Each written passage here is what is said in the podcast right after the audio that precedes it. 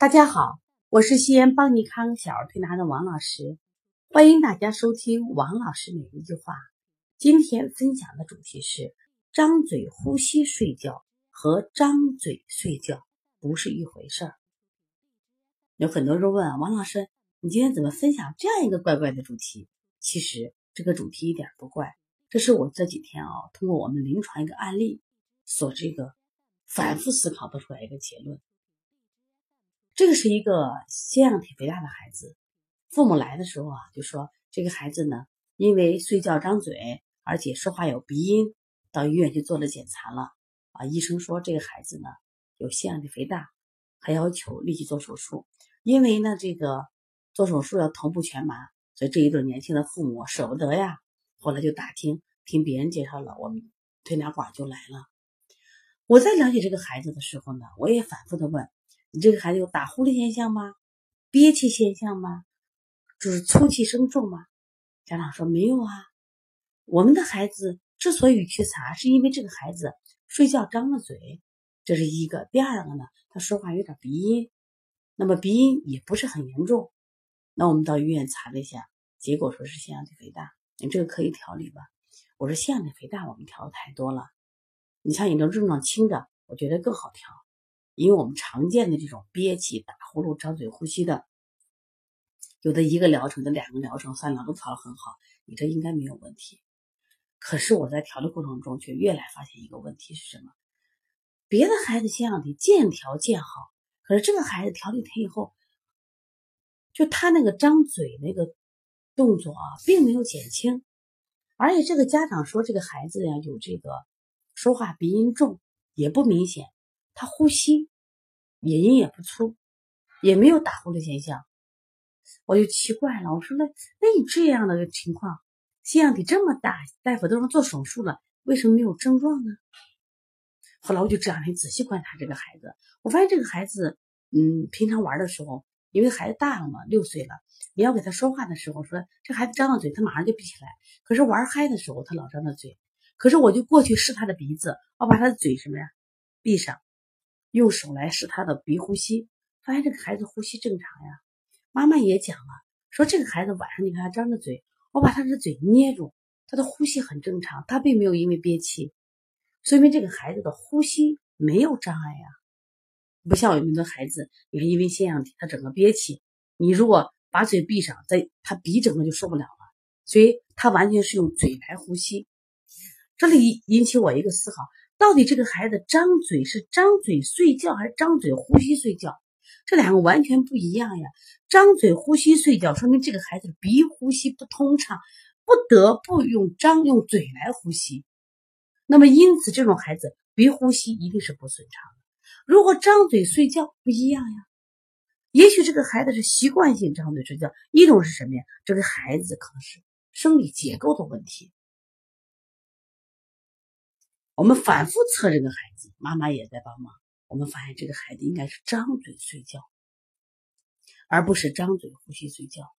其实王老师反复说这个是很有意义的，因为我们判断孩子张嘴呼吸，说明孩子是鼻呼吸不顺畅。我们考虑腺样体肥大导致引起或者鼻炎引起的，但这个孩子没有那么多症状呀，但是他也确实实在在有腺样体肥大的症状呀。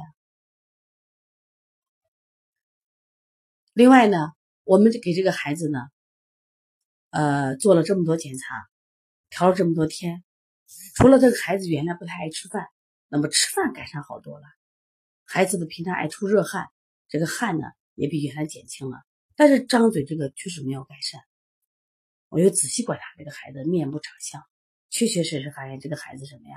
他这个面部结构上嘴唇要比下嘴唇感觉要短一些。妈妈讲，我这个孩子呀，我觉得好像在月子里。他就是张嘴，是不是长期习惯？长期习惯这种引起了什么呀？他这个嘴巴老合不拢。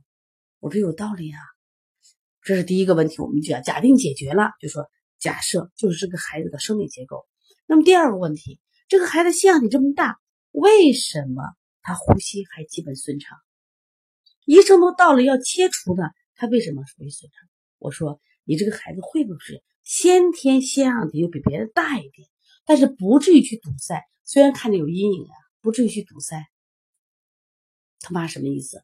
我说我们常见的这种就后天腺样体肥大的啊，有三种类型，一种整体突出型的，这比较严重，憋气、打呼噜，这个甚至还有这个中耳炎；一种中央突出型的，这种它只是出现什么呀？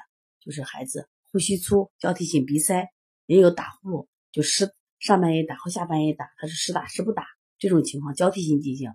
第三种叫侧方性腺样体，它主要是先你没可能没有这种鼻塞、打呼噜现象，也没有憋气，但它有这个听力下降。我说你的孩子有听力下降？他没有呀，耳朵灵得很。我说看电视声音不大吗？他说正常。另外我说这个孩子有没有这个耳闷、耳痒，就觉得自己这个。最近平衡啥都没有，这孩耳朵好的很。我说你孩子既不是侧方型的，也不是中央突出型的，也不是整体突出型的。我说我怀疑你的孩子很可能就生下来先天性这个腺大一些，或者说他是什么呀？孩子有点塌鼻梁，是不是他的鼻腔矮小，然后再有一点先天性的腺样体，因此感觉到这个孩子有一点点鼻音，但是真的不至于做手术。通过这样的分析呢，其实我想说明这个案例什么意思呢？就是说，我们一般说是腺样体，它有很多类型的，比如脾胃湿热型的、脾胃虚弱型的、肺脾两虚型的、肝胆湿热型的。但这个孩子基本上身体状况是非常好，妈说很少生病的，很少生病。说因此，这个孩子的就是他的张嘴和他有一点点鼻音，我觉着不完全是在腺样体引起的，他的张嘴。仅仅是张嘴，而不是张嘴呼吸，所以跟腺样体是无关的，因为他呼吸很通畅。那么正因为他可能正因为有这个什么呀，就是我们说呢，他这个鼻子矮小，鼻梁应该准确是鼻梁矮小，有一点点的腺样体先天的肥大，可能会有一点点的这个就发音鼻塞，但是不至于去什么呀做摘除。我说还好，这位父母很有智慧，因为这个孩子呢。舍不得让孩子做手术，到我们这儿来。然后我们在调理过程中，又发现这个孩子这个问题。我说你的孩子应该没有病。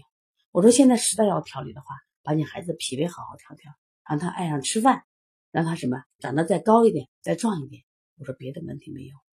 虽然在调理过程中也查出这个孩子有食物不耐受现象，对牛奶、鸡蛋和不耐受，我就给妈妈建议，我说你先规避一段时间，我说再观察，我说你二十天后再来帮你看，我们再来看看这个孩子的症状。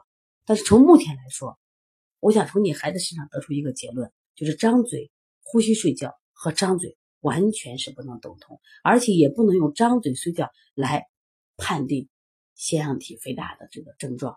我想医生之所以想给你摘除，是因为你提到了张嘴，你提到了有鼻音，医生就认为他的呼吸是相当的不顺畅，都已经到了张嘴呼吸了，所以说做摘除。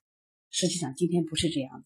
这就是王老师今天费了那么多口舌，为什么要分享这个观点？张嘴呼吸睡觉和张嘴是完全不一样的。张嘴呼吸睡觉是你鼻鼻呼吸不通畅了，张嘴睡觉很可能是习惯或者是他的唇部的生理结构造成的。如果因为这给孩子做了头部全麻的下体摘除手术，对孩子什么损害？希望这个分享能帮助到更多的家庭啊！你也可以仔细观察自己的孩子睡觉。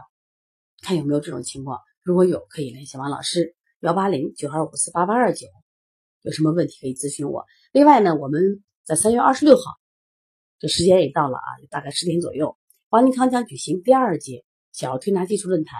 这次论坛呢，我们主要是准备了三大咳嗽：过敏性咳嗽、支原体肺炎咳嗽和肺炎咳嗽的中西医的辩证思维及邦尼康的思维疗法。另外，在这次会上将隆重推出邦尼康。普拉提呼吸训练法，希望大家安排好自己的时间，一定来学习。这次学习我安排四天时间，第一天是论坛，三月二十六号、二十七、二八、二九，我们安排三天的这个临床跟诊和手法培训，非常好啊，全是干货，希望大家来学习。另外，如果大家想学小儿推拿的话，我们还有为妈妈们开设的小儿推拿基础班，这个课是网络直播加录播加现场啊问诊的方式。适合全国各地的妈妈学习，还有我们为同行准备了小儿推拿辩证提高班，也是网络直播加录播加现场问诊的方式。当然还有开店班，希望大家通过不断的学习中医，让我们中医为我们大家保驾护航。